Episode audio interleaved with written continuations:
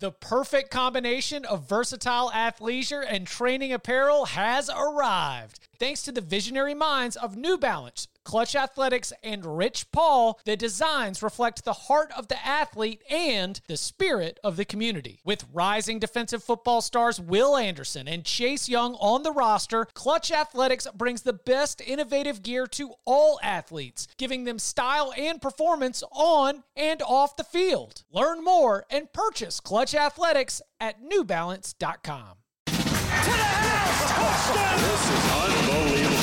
Welcome to the Cover 3 podcast with your hosts, Chip Patterson and Barton Simmons. It's your call for the best college football coverage. From National Signing Day to the National Championship and everything in between, CBS Sports presents the Cover 3 podcast. And welcome back to the Cover 3 podcast here on CBS Sports. That right there, I'm looking at him through technology. It is Barrett Sallee. You read him on CBSSports.com. You see him on CBS Sports HQ. You hear him here on the Cover 3 podcast and on SiriusXM. I, of course, am I'm, I am merely Chip Patterson. So, Barrett, um, how are you doing, my Chip man? Patterson. Yeah, I'm merely Chip Patterson. How are we doing, man? I'm good, man. Excited. It, it, feels it feels weird in mid to late August being excited about an actual game week. I mean, you know, in in this week in the past, you know, it's kind of like, all right, you know, we get you know a, a Cal Hawaii game in in Australia or you know Colorado State versus whoever, but I mean, I am pumped. I mean, pumped about. Miami, Florida, and then I'm even more pumped, to be honest with you, about watching Arizona go out to the island because I can't wait to watch that Arizona team. We we are uh, we're going to be getting into Khalil Tate with Kevin Sumlin again here in a little bit, um, and as well as some of our other thoughts. We've we've been we've been pounding out expert picks. If you if you enjoy if you enjoy the takes going into the season, then head on over to cbssports.com because we're going conference by conference. I mean, we've got to do bold predictions, we've got to do overrated, underrated. So uh, we'll get to that a little bit, but let's start let's start right there with Miami, Florida because it is no Stanford Rice, it is no Colorado State, Oregon State. These are two teams that both uh, it at somewhere in the in the mindset of both the fan base and the locker room, you know, they are uh, fancying themselves to be contenders within their own division at a minimum. Miami in the ACC Coastal and Florida in, in the SEC East. You are going to be uh, in Orlando for CBS Sports HQ in Camping World Stadium for this kickoff. So from the from from the perspective of the storylines that are are running for each team, I want to start with Dan Mullen because the he is a coach who I have always thought because of his, you know, his pedigree and you know the rhythms of everything.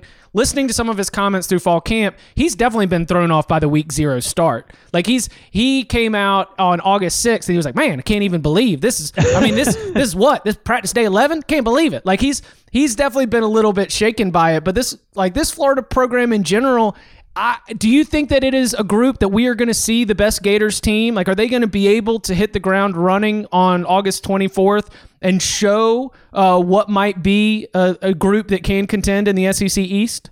I don't think you're going to see it on on Saturday, no matter what happens, right? Because Win or lose. I, yeah, win or lose, sloppy or pretty. Uh, just take it for what it is. And we've we, look, we've done this in the past on on these early games, right? I mean, three years ago, Charlie Strong's last season at Texas.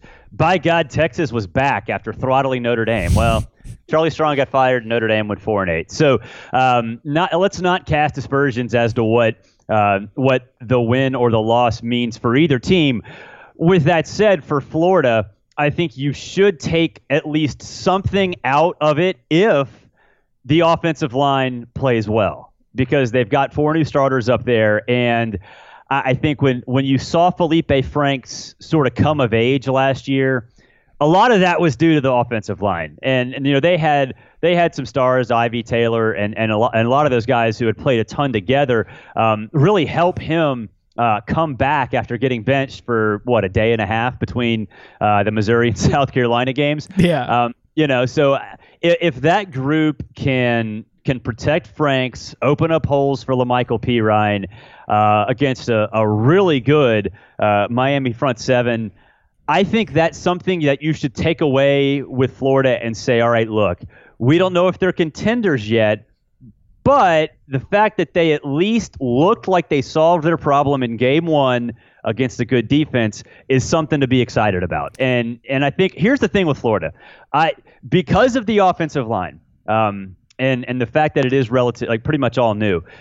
I think they'll have moments where they dominate because they're talented. They'll also have moments where you where you look around and go, guys, what the hell are you doing? Right. Right. Like I think the ceiling for Florida can still be really high. I think they can um, they can run with the big boys um, at times, but I think when they have bad days, and we saw this last year against Missouri, uh, when they have bad days, it's it, they're going to be bad, and and so I think they're they're going to be volatile even if they do play well against Miami, I think you just take it for for what it is, a win over Miami. And if there's something to be excited about about the offensive line, if they give you a reason to be hopeful, then okay, then there's a reason to be cautiously optimistic. Do you put like is Felipe Frank's success in your mind uh, almost a, a directly linked to the play of the offensive line? Because there is the like will Felipe Franks be Felipe Franks' worst enemy? I think that we have seen enough from the uh, from his own sort of displays of of discipline or lack thereof, and I think we've also kind of heard from Dan Mullen, who's like who seems to admit he's like, yeah, I mean, the, we all know he's got a massive arm. It, it's just a matter of you know, is he going to be able to go out there in an offense that is based so much on execution and so much on making the right decisions. I mean, there's really, really good playmakers. Uh, you mentioned Lamical Perine. The wide receiver room is good. Like there are uh, there are enough pieces that if uh, I was playing with a uh, RIP NCAA football. Like if I was playing with the Gators on NCAA football and, and I was controlling Florida based on all of Felipe Franks' video game skills, you should be go, going out there and being able to put up 42 points a game. And yet there is still that last bit of execution. Do you, I mean, where's your confidence in Felipe Franks and his own maturity at this point? That's a big question, and not to dodge it. I have no idea. Right? No, that's that is not what, dodging. That is what we're wait. Like we are excited to see it. Absolutely. Right? Like you know, Felipe Franks has only had what, uh, maybe three or four games. Three games, really. Uh, he looked good against South Carolina, uh, looked good against Florida State, and looked good against Michigan. Uh, okay, I mean that's nice. You know, good for him. But you know, was that just him sort of catching lightning in a bottle down the stretch? Was it him being, you know, motivated and, you know, you know, taunting his own fans after they booed him? And did that drive him? Or was it really Felipe Franks, you know, coming of age? Because, like, look, I mean, you know this too. He he didn't get coached in high school. Right. Like he was raw and and he was a project and Jim McElwain knew that.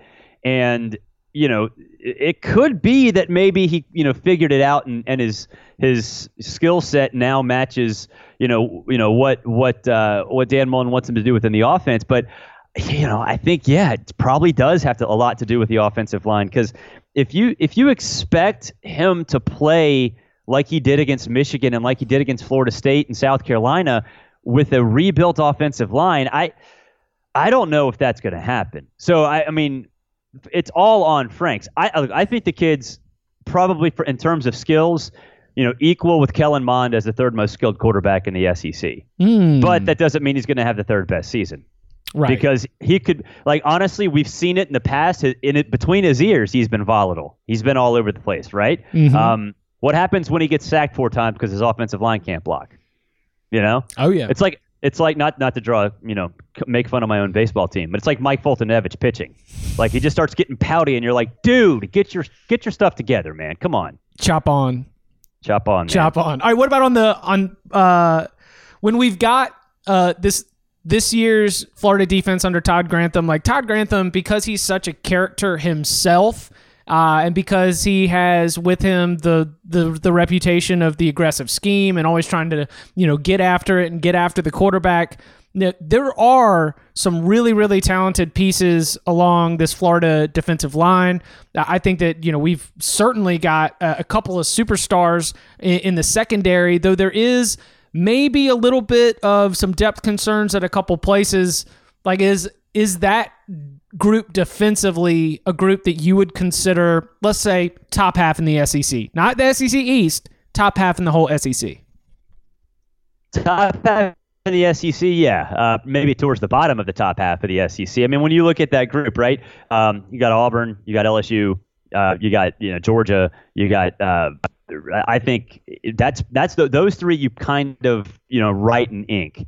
After that, um, I'm not sure you have anybody you actually trust. Maybe Texas A&M because you know they were solid last year against the run, even though they lost some folks. They still have Justin Madubuike up front. So, um, yeah, uh, top half of the SEC, sure. Uh, you know, I think it's all the biggest thing is is finding you know the the way finding a way to get consistent pass rush um, like Jachai Polite got last year. I mean, Jabari Zuniga seems like he's been there forever. I know, and you know, so I think you trust him. You trust, uh, you know, a couple of the guys uh, in the middle like David Reese.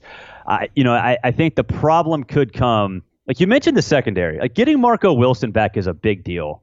You know, it, it that that sort of flown under the radar uh, this year. That y- you get a guy like Marco Wilson back with C.J. Henderson.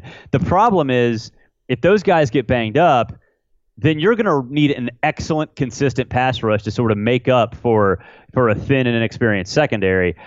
I think they can be solid, but with a with a group like that, they don't have a ton of depth. Yeah. And, and the the guys they have backing them up, you know, it's kind of gone like Dan Mullen's, you know, recruiting at Mississippi State's gone. You know, some some pretty solid four star kids, some three star kids. You know, maybe a star here and there, but you're kind of counting on coaching those guys up. And at Florida this year, anyway, I don't know if you have that luxury, um, considering the depth issues they have. I look, I I, have been I, have been down on I was down on Grantham when he got hired by Georgia, and slowly but surely he started to convince me that he's actually good at coaching college football. Because I did think he was an NFL coordinator, and what he asked Georgia players to do, you know, ten years ago, I mean, you could see it in through their helmets, their heads spinning. It was like. Dude, we're not NFL players. Right. Like we, we, we, we are student athletes, and yeah, you can try to bend the rules, but we only do get 20 hours with you every single week. 73 ish 73 active scholarship players on this Florida team because we've had yeah, not great. We've had uh, a lot of exits from the 2019 class. Obviously, Chris, you know, in the secondary, Chris Steele, that's going to be the one that sort of stands out um, mm-hmm. among among the others. Like that's like how do you like because there's the culture angle, right? Like, isn't didn't um didn't homeboy Mike Bianchi try to colonize it up a little bit? But the, of course he did. Right? Yeah, yeah. But because there's there's the culture angle where the arguments being made is like, well, you know, now they're now they're taking a, a new a new policy about some of these off field issues. You know, like a, a zero tolerance. It just doesn't happen on everyone's schedule. That's like if you are trying to change some of the reputation that first, you know, has maybe still been brewing from Urban Meyer when Dan Mullen was there as an offensive coordinator. Mm-hmm. Like the, there is the cultural angle to this. There's also just the the sheer numbers that now we are at a position where is that a is that a fault of the coaching staff in the in the recruiting process to be able to identify uh, these p- potential warning signs, or do you think that this is just a, a one off scenario where because uh, ind- independent uh, independent things A, B, C, D, and E happened, it's left Florida with a big time depth issue. Yeah, I mean, I think you always have to wonder. Okay, do you just have a couple of bad people doing bad things? Right. Right. Because in any organization, corporation, you know, whatever, you're going to have some people who just do dumb things, and and there's not much you can do as a as a coach or a CEO or whatever to to to fix that. Unfortunately, um, I the thing with this chip, I, is Dan Mullen capable of fixing this? Because mm. I mean, you look at what he did at Mississippi State. I mean, the Jeffrey Simmons thing was huge. Like that was one of the biggest scandals of the offseason, what, 3 or 4 years ago. Right. Um and and he didn't handle it well and I remember specifically sitting in a room at SEC Media Days and Kyle Tucker who now works at the Athletic just basically grilled Dan Mullen on um, you know, if he would allow Jeffrey Simmons to date his daughter which I mean was totally a gotcha question, right? But yeah, yeah, yeah. I mean, but Dan doesn't handle it well. Yeah. I mean, and we've seen that in press conferences where you know not just at Florida but at Mississippi State, he just kind of he he kind of is he's really overly defensive, and I think part of that might stem from the fact that he doesn't know how to handle it mm. and handle off the field issues. So I do think it's left over from the McElwain era. I mean, that was as fractured as you could possibly make a program. But and I do think part of it is you know individuals doing individually stupid things. Right. But um, that doesn't mean that Dan can't uh, doesn't need to fix it. I mean, he has to fix it. I think the frust- I, I, the frustration that he has, to me anyway, comes off like he doesn't know how to, and I don't think he knows how to. So that's not to say that he can't fix it. I think he, you know, it's possible, and recruiting the right guys is certainly a way to do that. But it's uh, other coaches would have fixed it a lot quicker. Yeah. And and I don't I, I don't think that um, that Dan has figured that part out yet. And it's got to change. I mean, from a numbers perspective, you know, it's it's clearly hurt them uh, from a football perspective. I mean, there's no questioning that.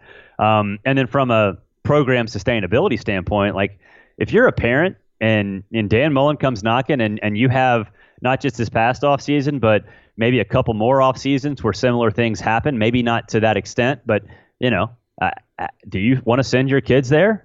I I, don't know. I probably wouldn't. Right, because the the incredibly unfair and insensitive jokes when some of these um, allegations and, and the off field issues started popping up in for in the Dan Mullen era was like, oh man, is Florida going to get back to winning national championships? You know, because they've they've got the off field issues. It's Urban Meyer time, baby. Let's go.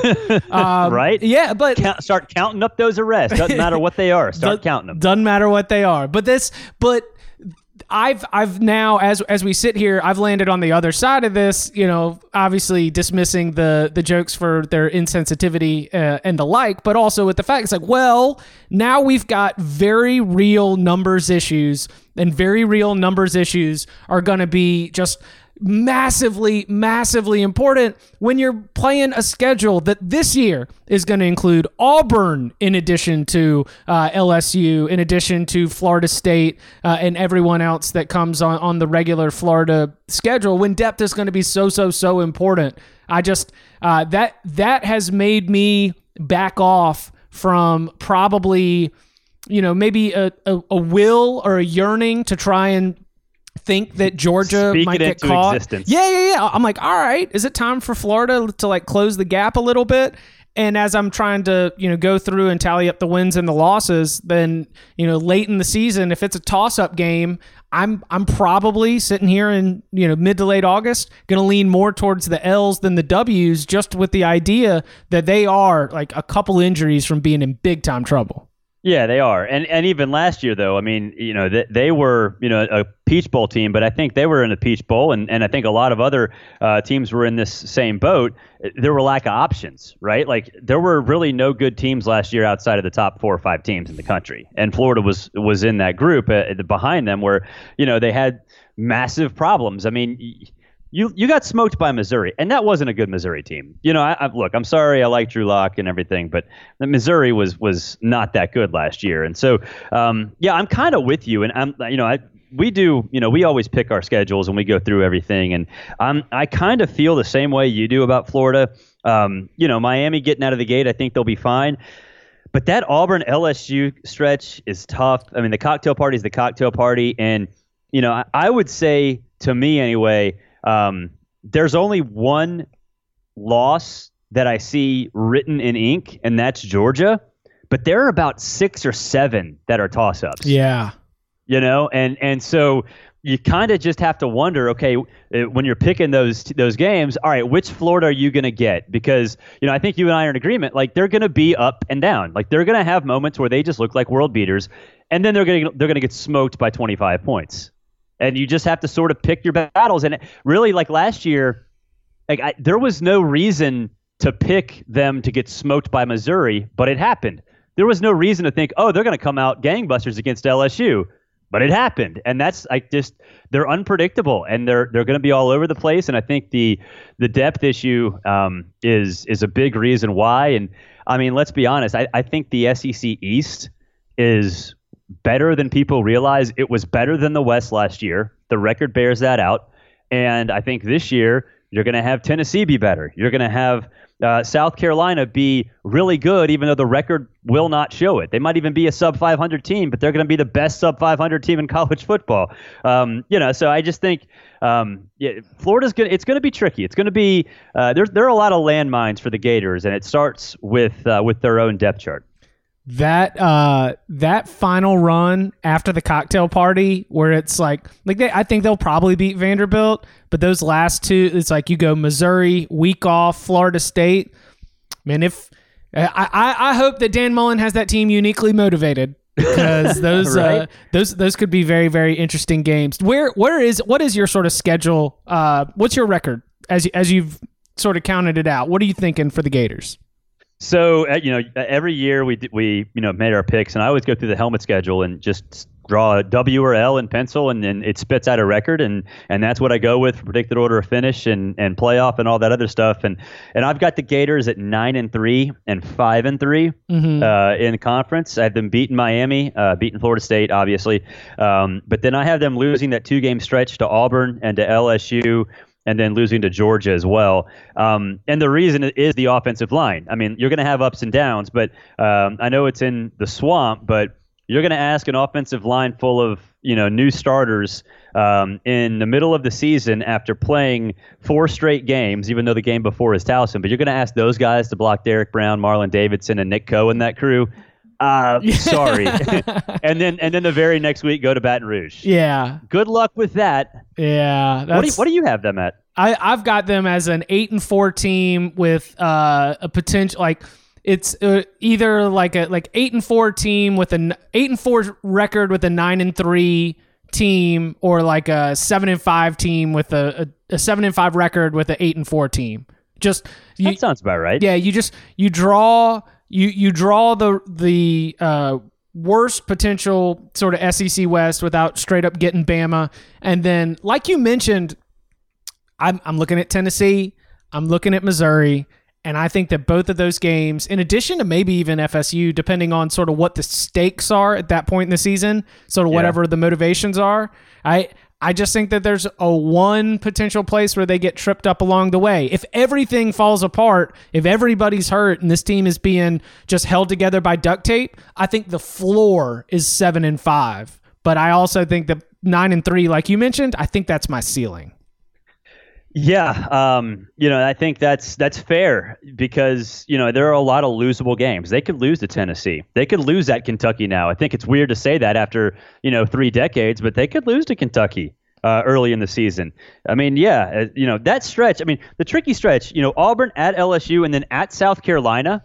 I think that South Carolina game is a little bit trickier than people realize because of the two games preceding it, but also the fact that that's the first defensive group, the the first front seven that really is Will Muschamp's front seven. You know, like it, mm. it's it's it's a really solid group. Muschamp picked them out, handpicked. He's four years in now, and getting the Gamecocks in Columbia after that two game stretch is is probably the worst time to get them there. Do you? All right. I, I, I apologize. I didn't include this, but since you brought it up, I've I've got zero feel for South Carolina this year.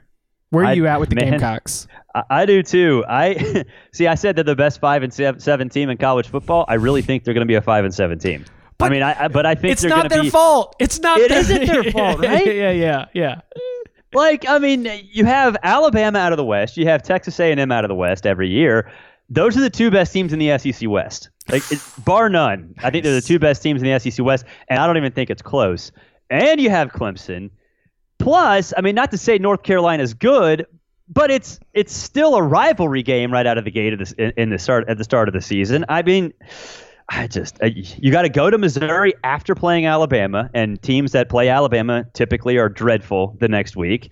Even though I don't think a ton of Missouri, that's still you know not not that uh, exciting. But then you have at Georgia, Florida, at Tennessee, like.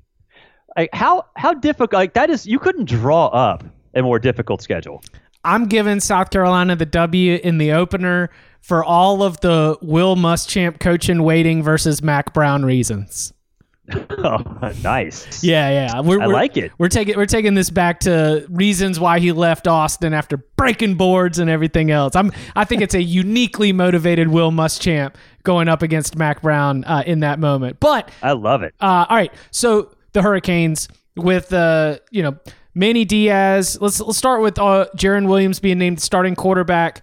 Uh, he beats out Tate Martell and N'Kosi Perry. Your what was your read on that decision, and do you think the quarterback battle is over? Uh, I do think the quarterback battle is over. Um, my read on it was uh, a little surprised that they didn't start Tate Martell just because of you know everything that sort of went into the offseason.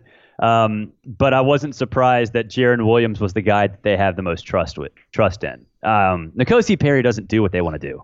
Like he just doesn't. Um, Oh, you mean not? Mar- you mean take care of the ball, not turn the Well, ball yes. over? Like yeah, Yes. yeah. He he loves to do what the defense wants to do. Exactly. Um, and and Martell, I you know I I don't know how good he is. No one knows knows how good he is. But I mean, I remember people talking about Jarren Williams in high school, and it's not like he's just some random dude they picked up off South Beach. I mean, he, he was a highly recruited kid out of Metro Atlanta. He, you know, I think fits what they want to do better than than the other two guys.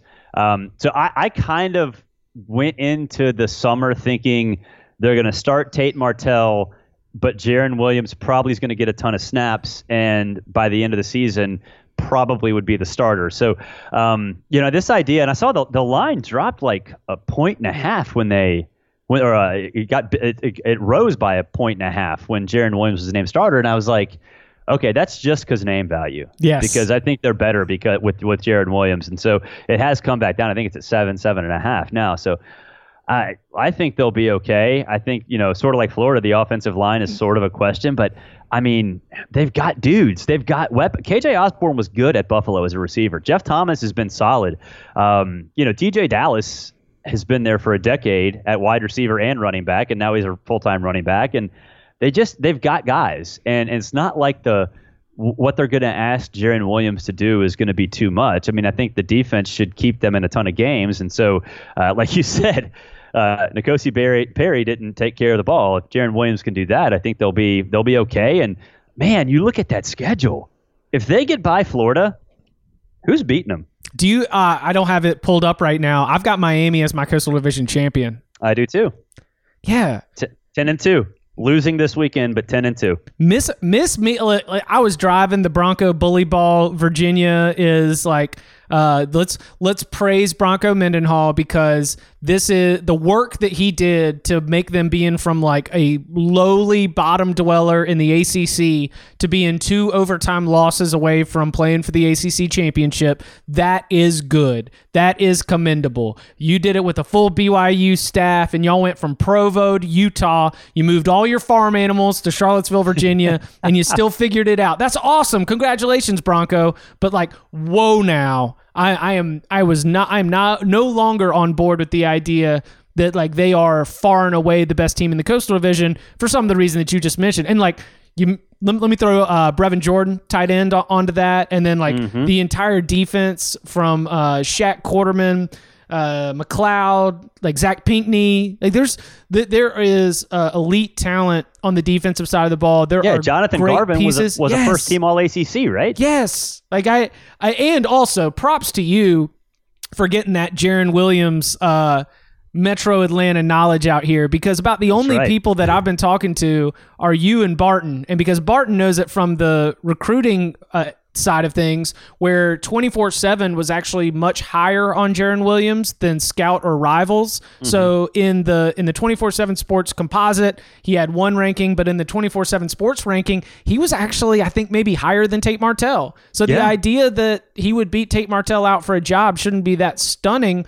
It's just the fact that, like you mentioned, a lot of this general public and a lot of the Joes that probably ran to the window the second that uh, Tate Martell was not announced the starter, be like, "Oh, who's Jarren Williams? That must mean uh, that that must mean that Miami's offense is going to stink." That's completely ignoring the fact that he is just as highly rated of a prospect coming out of high school. Yeah, and it's also, I mean, it's net, it's the Netflix uh, effect, right? Like, oh, I saw Tate Martell on this show with Jake Fromm, and so J- Tate Martell must be incredible.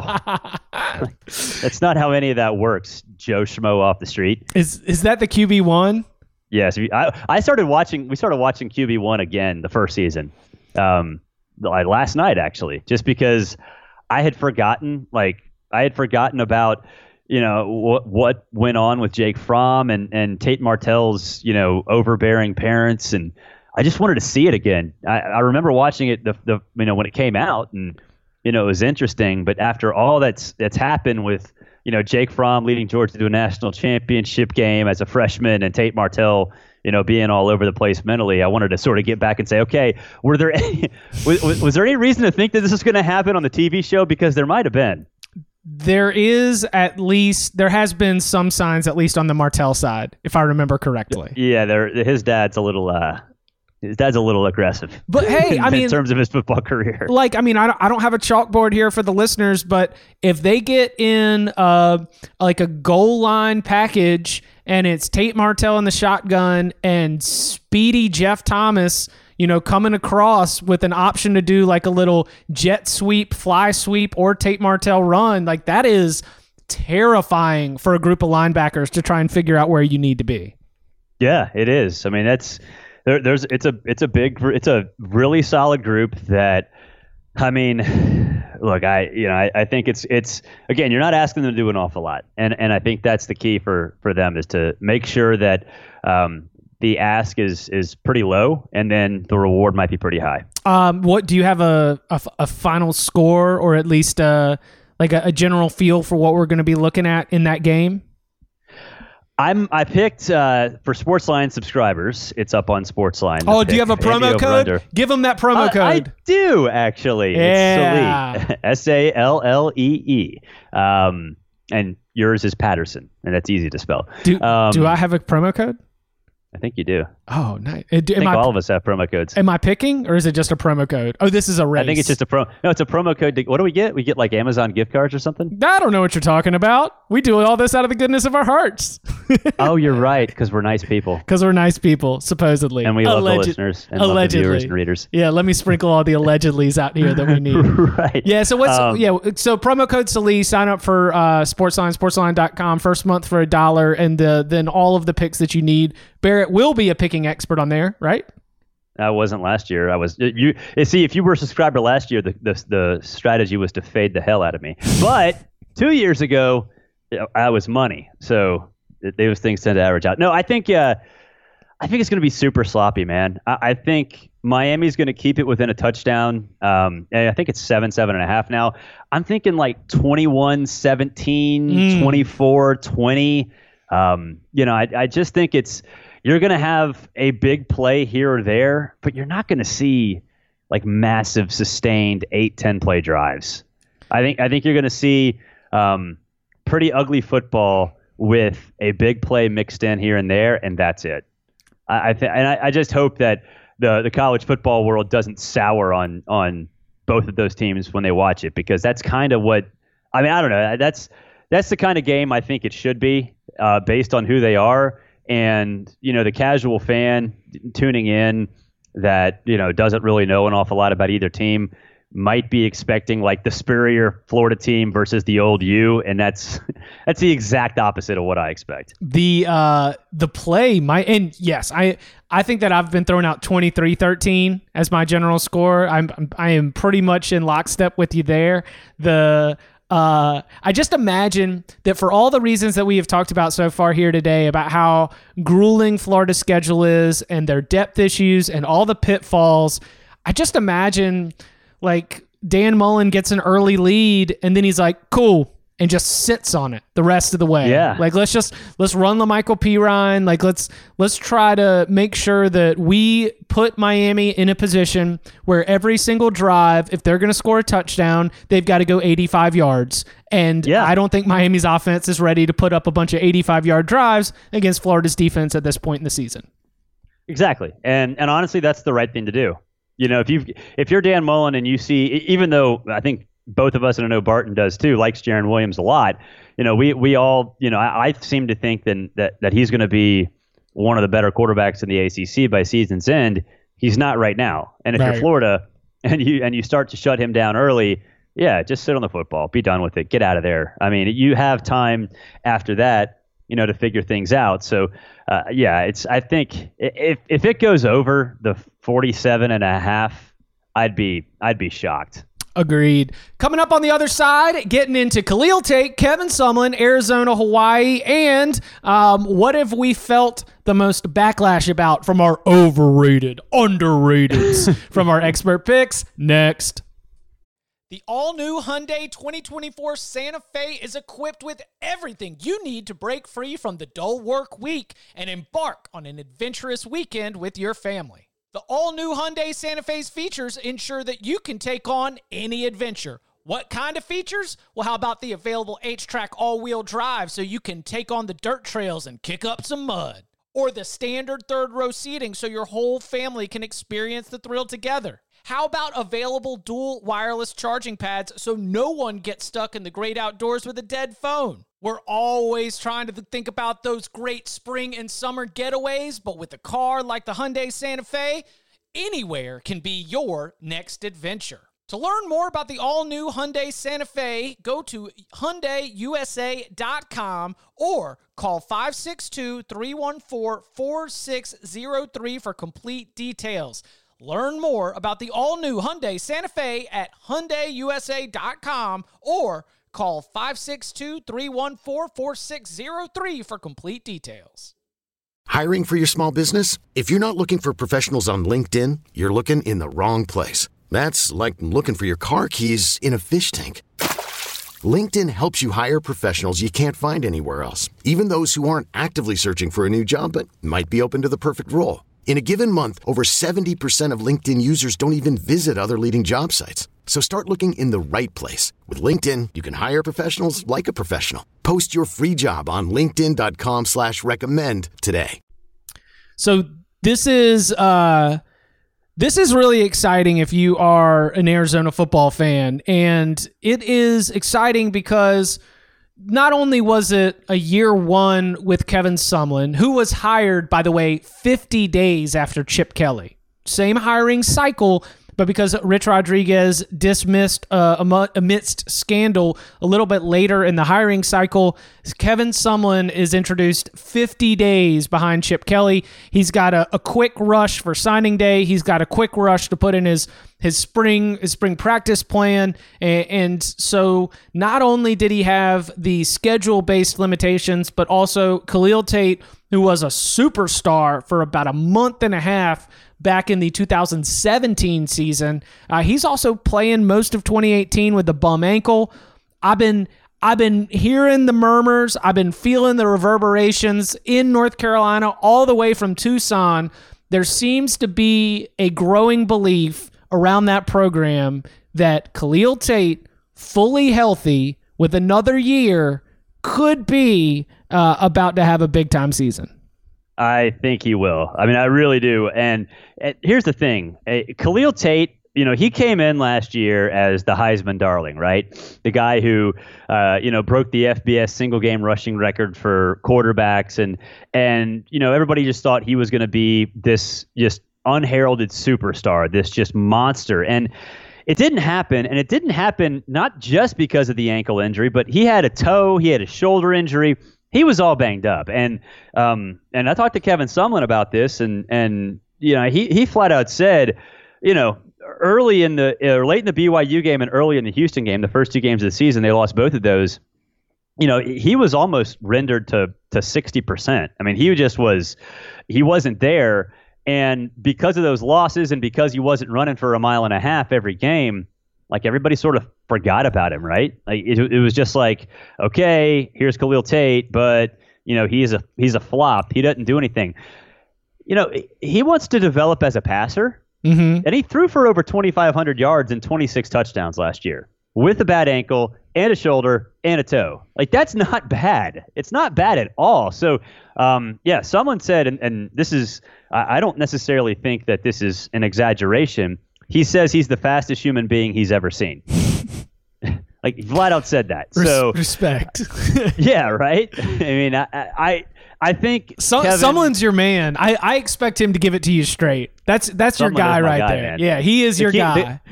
The- key to Sumlin, if you're ever talking to him, ask him about fishing in the Gulf. okay. You, you ask him about fishing in the Gulf, he'll talk to you for an hour and a half. And, and also, Man. and also, he'll he'll give you that real like uh, Khalil Tate's one of the fastest human beings he's ever seen.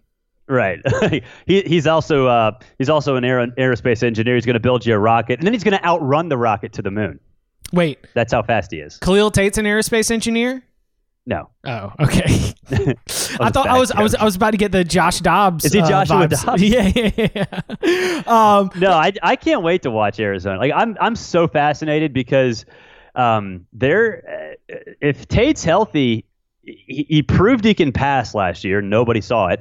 Uh, obviously, we know he can run, and they've got speed. I mean, they've got a, a ton of. JJ Taylor is one of the faster players in the in the country too, and it just so happens that he's on this in the same backfield as Khalil Tate. So.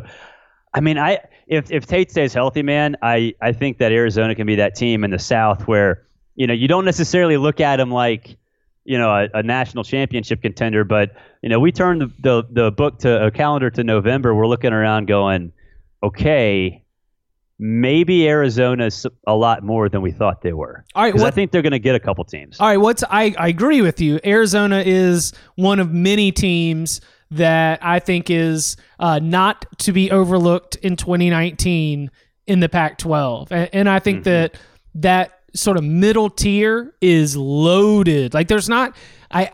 I am, even though I love Laviska Shenault and I believe that Mel Tucker will have a Colorado team that will hit, hit, hit, as he said, and be really, really aggressive uh, defensively. I've, I do, I will put them in the bottom tier. I will continue to keep Oregon State there.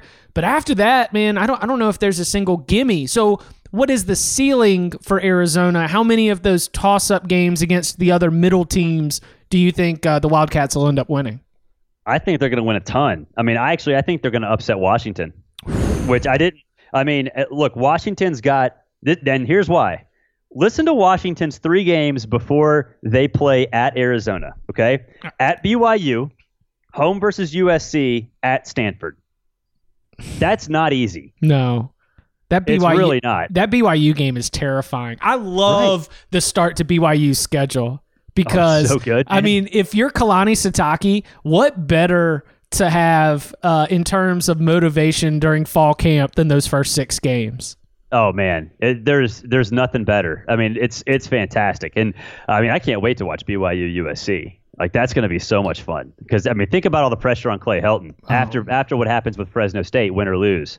Like that's going to be that's going to be awesome. So, um, but you, yeah, I mean, did like, you mention my beloved Trojans? My beloved Trojans?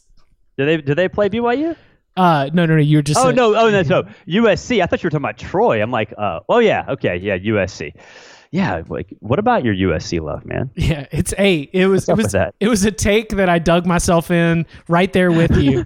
we we were side by side in Fort Lauderdale when I put my flag in the ground. I spoke it, and now I'm what is it? Almost a month later, I'm just still talking it. It's like that. like- it's like that in Oklahoma national champions. It's like that's the other one where it's like, oh, well, I said it, so I guess I got to Got to go with it now. Got to go with it now. Do you, uh, do you think that Arizona, uh, they're playing Hawaii in that first game, spreads 11, 11 and a half, over unders like around 70, 71? What, what kind of performance are you expecting out the gate? Do you think it will be similarly sloppy? I don't think it'll be sloppy. I, I think Arizona's going to come out firing. I mean, I, I think um, that offense will force Cole McDonald to to kind of go score for score, and I just think that I love Cole. I mean, we he was we all loved him, especially last September. I can he go score for score with Khalil Tate? My my gut is no, and so I think it's gonna be one of those games. Do you remember? It was Ohio State, Indiana to open the 2017 season On a Thursday night? On a Thursday night. Yep. Was that Ohio State, Indiana? And Indiana was hanging with them for a while, right? Like they were they were sort of in it for a little while. Third quarter comes around, you're like, all right, um, this is interesting ish, and then Ohio State wins by 30 or something. You know, um, I, it might be something like that where where Hawaii you know hangs around for a little while, and you're excited about the Rainbow Warriors, and and Cole McDonald's doing great, and and he's one of the future stars of the sport, and then things get incredibly sideways, and we're done. Like I think that's going to be kind of how it goes. I just, I mean, is there anybody on Hawaii's defense? I honestly, I'm, I'll be honest, I'm not the biggest Hawaii Rainbow Warriors expert in the world. really not.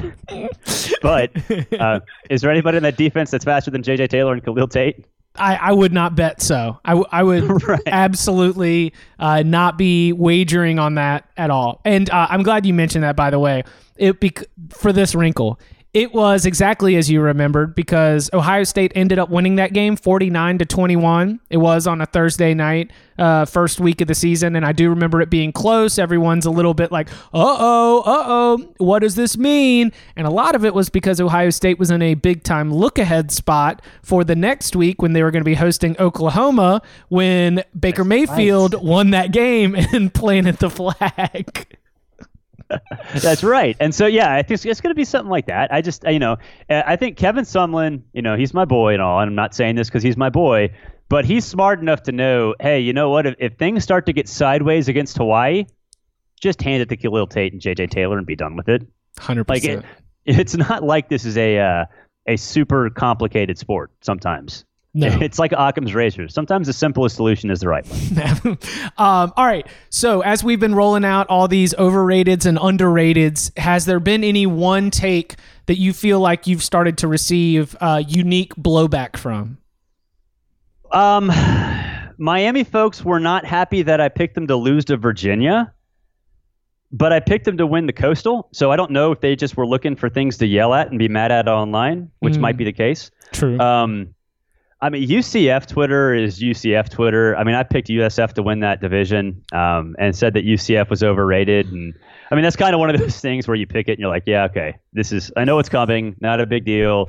Um, and quite honestly, UCF Twitter thinks it's a lot angrier and more impactful than it actually is. Um, so those two, I guess, were the biggest so far.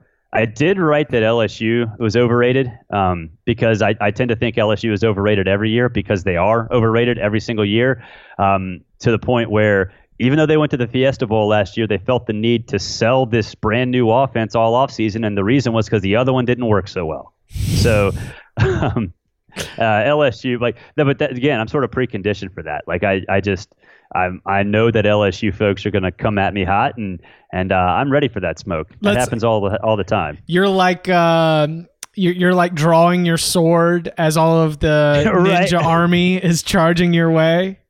It, I, uh, you know, Adam, our boss, hits publish, and I'm like, all right, let's go. Let's go. Uh, that's I picked Cincinnati to win the uh, AAC East. I'm I am also of the belief that UCF is good, UCF is fine, but Brandon Wimbush is their quarterback more than likely, and that has had me sell some stock. Good. Yeah, I, yeah, he's not very good. Is that he hadn't been great, uh, but you have been great, Barrett, and I really appreciate it. You can follow Barrett on Twitter at Barrett Sallee. You can follow me at Chip underscore Patterson. He will be in Orlando for Miami, Florida. Watch on CBS Sports HQ for updates from the stadium throughout, before, during, after the game. Just, just basically the entire time. Look for Barrett. He's great. Uh, thank you I'll so much. There. My pleasure, dude. Anytime.